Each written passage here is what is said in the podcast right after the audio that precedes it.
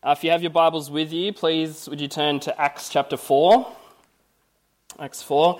Um, if we've not met before, um, I'd like to welcome you to GBC. My name is Justin and I am a student pastor here. Uh, and as always, it is just, it really is such a privilege to be able to open God's word with you this morning. Uh, and my prayer for us all has been uh, that indeed that we would, our, our hearts and our minds would be gripped with the glory of God in the face of Jesus Christ, our Saviour. So we're going to look at his word together this morning and we pray that he would do just that. So let us read our passage together this morning Acts chapter 4, verses 1 through 31. I'll read that for us and then we'll pray that the Lord would help us this morning. Acts 4 from verse 1. And as they were speaking to the people, the priests and the captain of the temple and the Sadducees came upon them greatly annoyed because they were teaching the people and proclaiming in Jesus the resurrection from the dead. And they arrested them and put them in custody until the next day, for it was already evening. But many of those who heard the word believed, and the number of the men came to about 5,000. On the next day, their rulers and elders and scribes gathered together in Jerusalem, with Annas the high priest, and Caiaphas, and John, and Alexander, and all who were of the high priestly family. And when they'd set them in the midst, they inquired, By what power or by what name did you do this? Then Peter, filled with the Holy Spirit, said to them, Rulers of the people and elders, if we are being examined today concerning a good deed done to a crippled man, by what means this man has been healed, let it be known to all of you and to all the people of Israel that by the name of Jesus Christ of Nazareth, whom you crucified, whom God raised from the dead, by him this man is standing before you well. This Jesus is the stone that was rejected by you, the builders, which has become the cornerstone. And there is, no sal- there is salvation in no one else, for there is no other name under heaven given among men by which we must be saved. Now, when they saw the boldness of Peter and John and perceived that they were uneducated common men, they were astonished and they recognized that, that they had been with Jesus. But seeing the man who was healed standing beside them, they had nothing to say in opposition. But when they had commanded them to leave the council, they conferred with one another, saying, What shall we do with these men? For that a notable sign has been performed through them is evident to all the inhabitants of Jerusalem, and we cannot deny it. But in order that it may spread no further among the people, let us warn them to speak no more to anyone in this name. So they called them and charged them not to speak or teach at all in the name of Jesus. But Peter and John answered them Whether it is right in the sight of God to listen to you rather, rather than to God, you must judge. For we cannot but speak of what we have seen and heard. And when they had further threatened them, they let them go, finding no way to punish them because of the people, for all were praising God for what had happened. For the man on whom this sign of healing was performed was more than 40 years old. When they were released, they went to their friends and reported what the chief priests and the elders had said to them. And when they heard it, they lifted their voice together to God and said, Sovereign Lord, who made the heaven and the earth and the sea and everything in them, who through the mouth of our father David, your servant, said by the Holy Spirit, Why did the Gentiles rage and the peoples plot in vain? The kings of the earth set themselves, and the rulers were gathered together against the Lord and against his anointed. For truly in this city they were gathered together against your holy servant, whom you anointed, both Herod and Pontius Pilate, along the Gentiles and the peoples of Israel, to do whatever your hand and your plan had predestined to take place. And now, Lord, look upon their threats and grant to your servants to continue to speak your word with all boldness while you stretch out your hand to heal, and signs and wonders are performed through the name of your holy servant Jesus. And when they had prayed, the place in which they were gathered together was shaken, and they were all filled with the Holy Spirit, and continued to speak the word of God with boldness. Let's pray. Gracious Father, we praise and thank you that not only you have saved us by the name of Jesus, but so too are you shaping us by his name. We ask that you would please help us to lift the name of Jesus high this morning as he speaks to us through his word. and please comfort us and convict us by his Spirit. In the mighty name of Jesus, do we ask these things, Father? Amen. I want to begin this morning by asking you all a question. Uh, do you know what your name means? Do you know what your name means? My older girls, Emerson and Georgia, uh, they're just obsessed with the meaning of names. Uh, and if any of you have been fortunate enough to have a sustained conversation with them, you would likely to have been asked what it is that your name means. Uh, and all of this started after just one conversation that Stace and I had uh, with them about, uh, you know, telling them what their names mean. Because there's so much in a name, isn't there? It's not just how it sounds or how it feels, but there is character and identity and meaning and purpose somehow all wrapped up into it.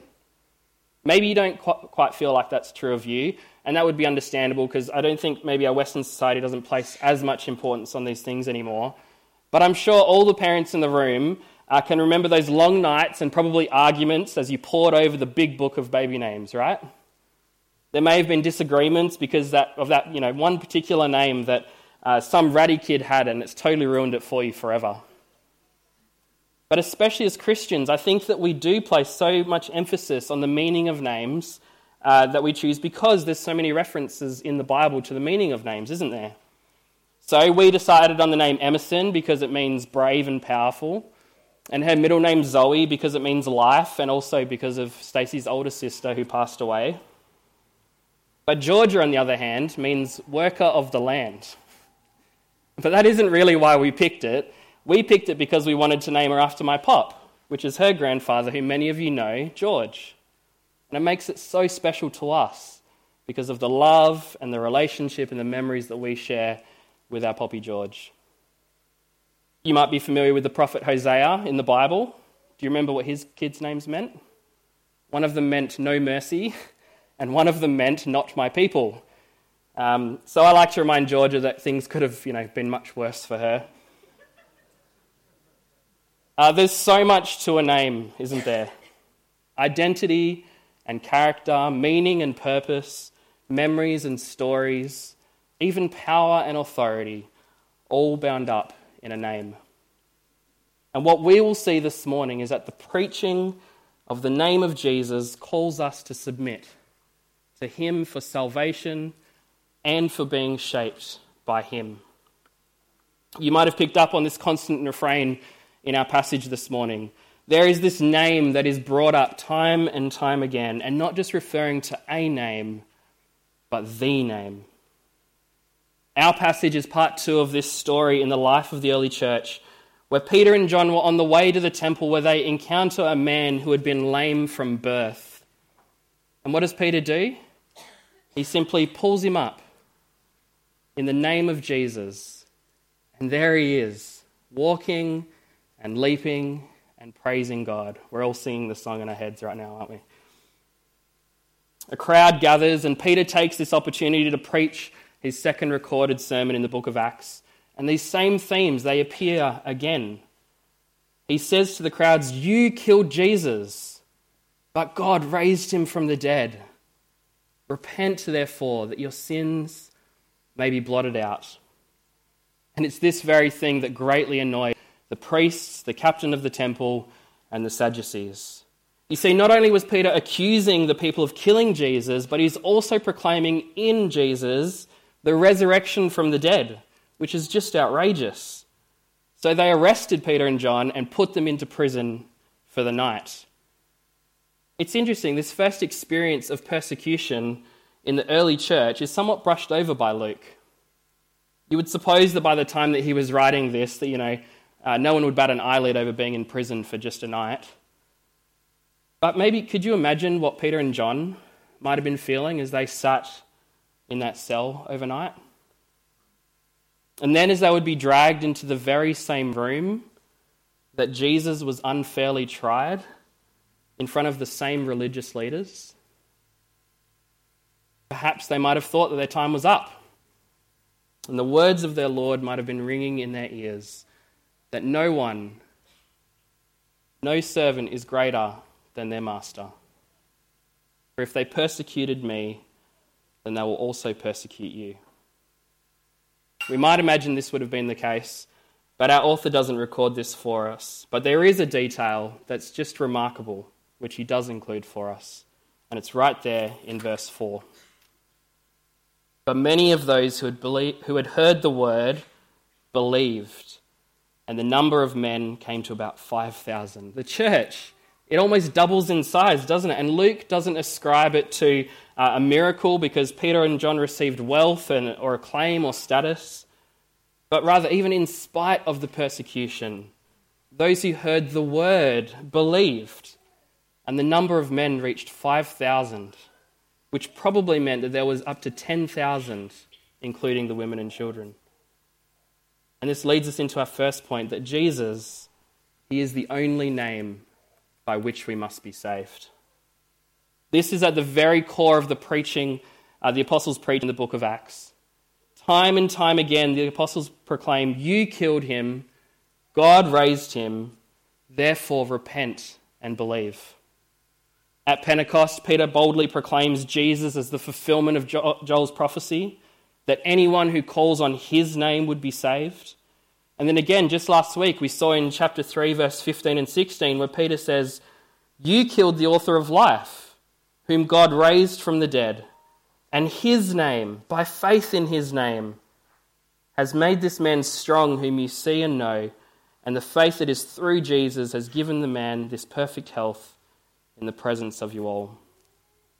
So perhaps it feels a little ignorant of the religious leaders who had gathered together to put uh, Peter and John on trial to ask this in verse 7 By what power, by what name did you do this? But I think it's reasonable to assume that they, they already know the answer to the question, right? They heard the preaching. And so they're asking so that they are able to get something of a confession from them in order to condemn them in their actions. And classic Peter takes this as another opportunity to preach yet another sermon and addresses the rulers and elders of the people directly. And what does he say? The very same things that he said in chapter 2 and 3. Let's read verses 8 through 12 together. Then Peter, filled with the Holy Spirit, said to them, Rulers of the people and elders, if we are being examined today concerning a good deed done to a crippled man, by what means this man has been healed, let it be known to all of you and to all the people of Israel that by the name of Jesus Christ of Nazareth, whom you crucified, whom God raised from the dead, by him this man is standing before you well. This Jesus is the stone that was rejected by you, the builders, which has become the cornerstone. And there is salvation in no one else, for there is no other name under heaven given among men by which we must be saved. You killed him, God raised him. Jesus is the only name by which we must be saved. But perhaps you picked up on one difference in Peter's preaching uh, this time. Yes, he speaks of the good deed done to the crippled man, but just there in verse 11 is the sting in Peter's preaching. Peter takes a quote from Psalm 118, verse 22, and directly applies it to the religious leaders. Here it is uh, straight from the psalm The stone that the builders rejected has become the cornerstone. And then Peter, he applies it, he applies it to his hearers by adding these two things. First, that Jesus, Jesus is the stone that was rejected. And then, second, Jesus is the stone that has been rejected by you. What a slap in the face to the religious leaders. See, Psalm 118, it praises, it's this thanksgiving psalm. It praises God for his steadfast love and for the way that he deals with the righteous ones. And then one, the one verse in the whole psalm that tells of those who rejected God's salvation, Peter applies to the leader of God's people. Those who were entrusted with God's law and were meant to care for spiritually for his people were actually the very ones who God rejected, uh, who, who rejected God's means of salvation. and so God has rejected them. Jesus is this stone that was rejected, but he has become the cornerstone. The cornerstone, which is that first block that is laid from which all other bricks find their place and reference to. He is the only name by which we must be saved. Many people today, sometimes even those who profess to be Christians, will say that there are many ways to God. Maybe you've heard this illustration before that God is, uh, is, at top of this, is on the top of this mountain, and all the different religions are these different paths up the mountain to God. Even these so called Christians, they might uh, do this, they might say these things to avoid persecution and division. But the witness of the New Testament couldn't be further from this. Now, don't mishear me. The gospel is for everyone. Nobody should be excluded from the invitation to turn from their sin and trust in God. But salvation is exclusive because Jesus is the only name by which we must be saved. Because the truth of it is, there is no climbing your way up the mountain to God. But rather, God came down the mountain in the person of Jesus to come and do what we could never do for ourselves. As our Lord said, No one comes to the Father except through me. No one comes to the Father except through him. Those who claim that there are many ways to God are no better than the religious leaders of the day, rejecting Jesus as the only name by which we must be saved is to reject him as the cornerstone. And I wonder how deeply our Christianity is shaped by this truth. Are we fully convinced that Jesus is the only name by which we must be saved? And if we are, then do we live like that's true? Does this bring an urgency and a clarity to our sharing of the gospel with our family and friends? Parents, does this shape the way that we teach our children the things of Christ? It ought to, it must. How could we leave any room in people's minds that we could somehow know God or be right with Him by any other way apart from Jesus. We will only be fooling them and leaving them in their sin to be judged by God apart from Jesus. Unless we hold out the truth to them that Jesus is the only way by which we must be saved. You're here this morning and you're just hearing this for the first time. I want to plead with you. Come to Jesus. And trust Him. Trust in His name alone, and you will be made right with God. Do you know what Jesus' name means? Uh, it's from the Hebrew name Yeshua, and it means deliverance and salvation. Come to Jesus. To trust in his name is to trust in the works that he has done to bring deliverance and salvation to his people. And he is bringing deliverance and salvation to his people through the gospel. That leads us to our second point that Jesus is the name by which the new people of God are being shaped. In verses 13 to 22, we read the rest of Peter and John's trial, and their boldness and their influence on the people, they just, it just left the religious leaders astonished. They saw that Peter and John, they were common, uneducated men by the way that they spoke.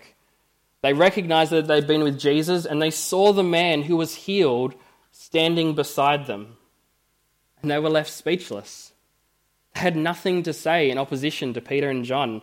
And so, scrambling for a response, they call this emergency meeting and they ask each other, What do we do with these men?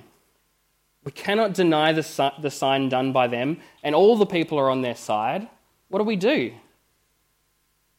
And as much as they want to condemn Peter and John and to silence them somehow from speaking and teaching in the name of Jesus, they have no response to them. And so they threaten them. Like the parents of a teenager who so badly wants to rein in the actions of their kid, they feel powerless and resort to threats. I'll ground you. No TV. I'll take your phone away. Maybe they will follow up, and we'll see that the religious leaders certainly will uh, take far more drastic action against the church. But in this moment, they're just threats, and they found no way to punish them. You see, because these builders have rejected the cornerstone, no longer do they have any authority over God's people. God has taken it away from them, and they're just left to be vessels of Satan and join in his opposition to God's people and his kingdom. Instead of believing that Jesus is the Messiah, they've rejected him. And God has given their, the authority that was with them now to his apostles as the leaders of the new people of God.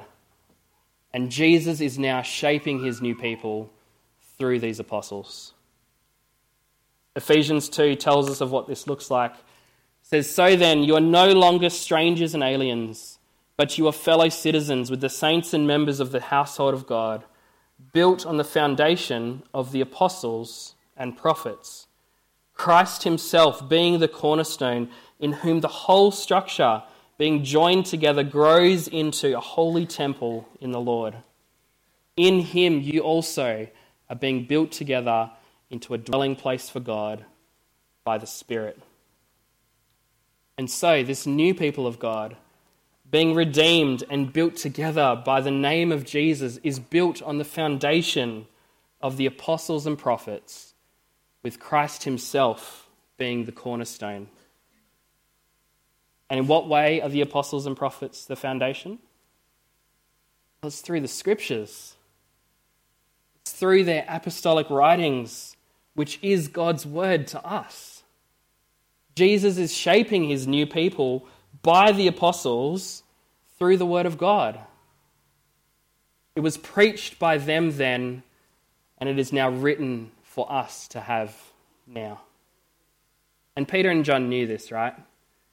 Because in response to the charge not to speak or teach in the name of Jesus, they reply in verse 19 whether it is right in the sight of God to listen to you rather than to God, you must judge, for we cannot but speak of what we have seen and heard. They were compelled to speak the word of Christ because it is the very means by which Jesus is shaping, is bringing his new people by the apostles. Remind ourselves of verse 4 again. But many of those who heard the word believed. May this be such an encouragement to all of us who suffer for the name of Jesus, whether it be in your workplace or your families. While it's unlikely that any of us will have to spend the night in prison uh, for the name of Jesus, maybe at least not yet anyway, we can certainly find it difficult and struggle to speak about Jesus freely and boldly, can't we? There's so much pressure from the world around us to keep our faith to ourselves. And sometimes it can really cost us to speak up. Maybe you've missed promotions, or you've lost relationships, or you've been excluded socially because of your resolve to proclaim the name of Jesus. Or maybe because of your fear of losing these things, it has kept you from proclaiming the name of Jesus. But let this passage be an encouragement to us all. His word will not fail, it will accomplish all that it purposes. Whether we are discouraged or whether we're timid, let us take heart in the name of Jesus and be bold in proclaiming it. Another question I think we ought to ask ourselves in light of this is, is this one What other authorities in my life are demanding my submission in the place of Jesus. Because that's what the religious leaders are demanding, right? Listen to us, don't listen to Jesus. And that is what makes the apostles' response so poignant. We must disobey you because to not speak of Jesus is to disobey God. And so, what, what are the things in our life that are demanding our submission to their authority in the place of Jesus? Could be being swept up by gaming or social media or Netflix or materialism, always thinking about the next renovation or the next holiday, our work or our family demanding control over our lives in the place of God, sexual desires, looking to alcohol for satisfaction, building up your bank account, wearing the latest clothes, driving the latest car, taking out your anger and frustration on your kids. All of these things and more they're constantly demanding to be more authoritative in our lives than Jesus. And my guess is it is these things that actually keep us from proclaiming the name of Jesus more than any individuals do. So let us say to these things Is it right in the sight of God to listen to you rather than to God? Much easier to respond to some of those things, uh, obviously, because some are more sinful than others, right? But even how many good things that we receive from God Himself we allow ourselves to seek and to serve rather than Jesus? Jesus is shaping his new people by the word of the apostles. And the example set for us is is it right to listen to God or to you, to these people or to these things that are attempting to claim authority over us. As we consider how to walk by faith, this question I think can be a wonderful diagnostic tool that will help us to be a people that are shaped by the gospel. Jesus is Lord. Let us live in obedience to him in every way because he has saved us. He has delivered us. He has brought us into his kingdom. Jesus is the only name by which we must be saved. And Jesus is the name by which the new people of God are being shaped because of what we see in verses 23 through 31. That is this that Jesus is the name by which God's sovereign plan of salvation has been fulfilled. So, in response to the threats from the religious leaders, the apostles gather with their friends to pray. And what they don't pray for, I think we can learn a lot from, right? They don't pray for favor with the religious people, or for their salvation, or for their judgment. They don't pray that they can heal more people, and they don't pray that uh, for another Pentecost experience. But instead, they pray for boldness boldness to continue to speak the word, even in the face of the threats from the religious leaders. The gospel is the word of God, and it is right at the heart of the early church, and we ought never to stray from it. But let us not be so simplistic in that we say, yes, so too should we pray for boldness. Yeah, that it's a good thing. But I think more importantly for us to consider what is the basis for this boldness? What is it about God that makes the apostles even think that they could receive boldness from him? We see this in verses 24 through 28. I'm sorry. And when they heard it, they lifted their voice together to God and said, Sovereign Lord, who made the heaven and the earth and the sea and everything in them, who through the mouth of our father David, your servant, said by the Holy Spirit, Why did the Gentiles rage and the peoples plot in vain? The kings of the earth set themselves, and the rulers were gathered together against the Lord and against his anointed. For truly in this city they were gathered together against your holy servant, whom you anointed, anointed both Herod and Pontius Pilate along with the Gentiles and the peoples of Israel, to do whatever your end and your plan had predestined to take place. They recognize that God used the very people that, Jesus, that put Jesus to death to fulfill his sovereign plan of salvation.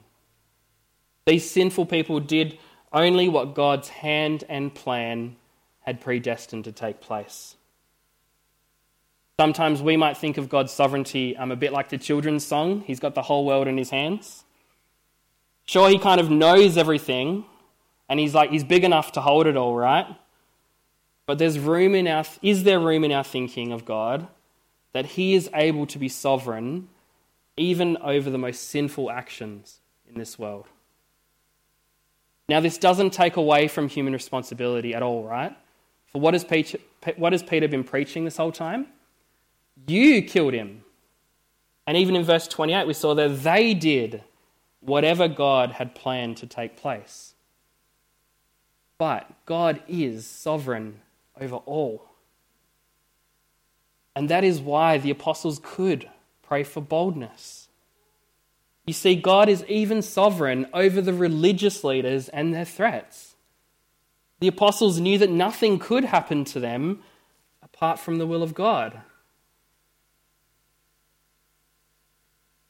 So God is even sovereign over your exclusion from your family because you love the Lord and desire to walk with Him.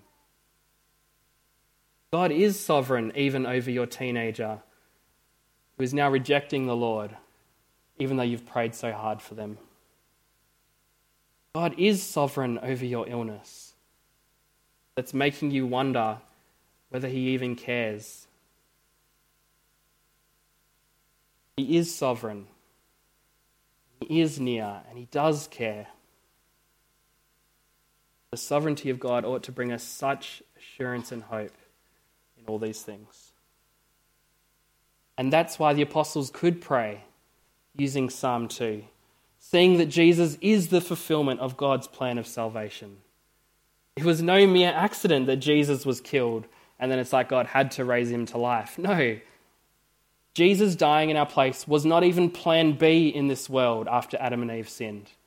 It was always plan A.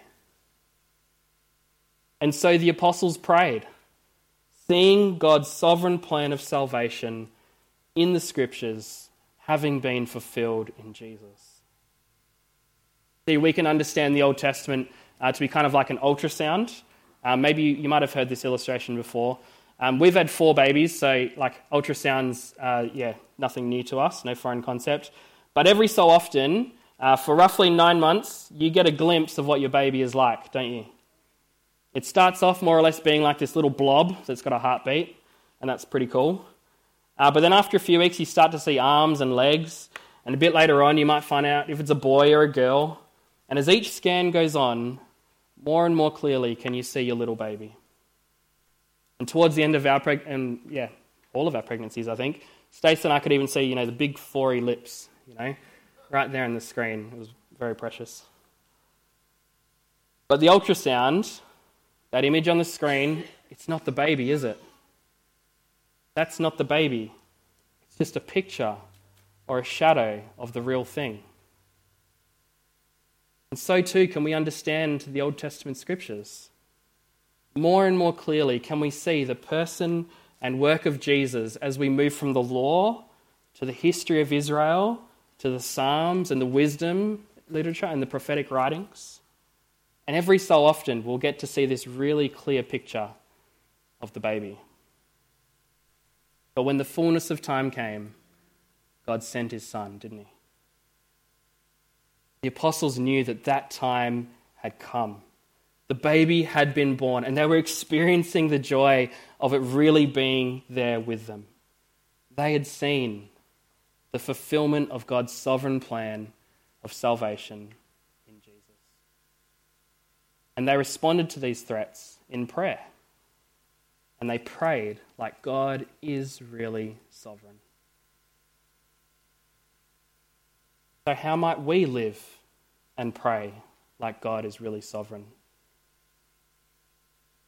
Do we truly believe what we profess? That the gospel is God's power for salvation? and that we must trust in God and in His Word to do that work? Do we seek Him in prayer for boldness, to share the gospel with our family and friends? Do we spend our money and use our time and make decisions, whether big or small, like God is really sovereign? Do we seek to be filled with the Spirit so that we would continue to speak the word of God in boldness? Whether that be with our kids at home, or with our colleagues at work, or with our unbelieving family. Let's all pray that we would be bold, even to encourage one another with the Word of God. Let us trust in Jesus with all that we are. Trust that He is indeed the name that is above all names, the one who conquered sin and death. For the name of Jesus calls us to submit to Him for salvation and for being shaped by Him. He really has done it all for us. He does not demand that we fix ourselves, live better lives before coming to Him. No, He came to us even while we were still sinners. And so His name is the name that brings salvation because of all that He has done for us. Coming to live the sinless life and dying the sinner's death in our place, He has now been raised to life and he has ascended and he is seated at the right hand of the Father and rules and reigns over everything. Continues to does his work to do his work through the Spirit and through his people. So, brothers and sisters, let us come. Let us come and submit to the name that is above every name. Let us bring all that we are and live in light of his glorious grace he has given to us in himself. Pray.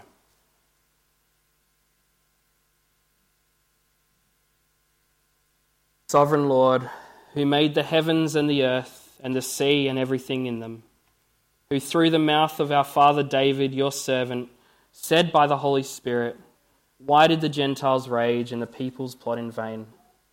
The kings of the earth set themselves, and the rulers were gathered together against the Lord and his anointed. For truly in that city there were gathered together against your holy servant Jesus, whom you anointed, both Herod and Pontius Pilate, along with the Gentiles and the people of Israel, to do whatever your hand and your plan had predestined to take place. Now, Lord, would you please grant to all of us boldness to proclaim the name of Jesus to a world around us that has rejected you and your kingdom. Would you please give us grace with our unbelieving family and friends to boldly speak the gospel to them? And may we do so knowing that you are sovereign over all things and that you hold the power to change their hearts through the name of your holy servant Jesus. May your word this morning accomplish in us all which it has been given. In the name of Jesus we pray. Amen.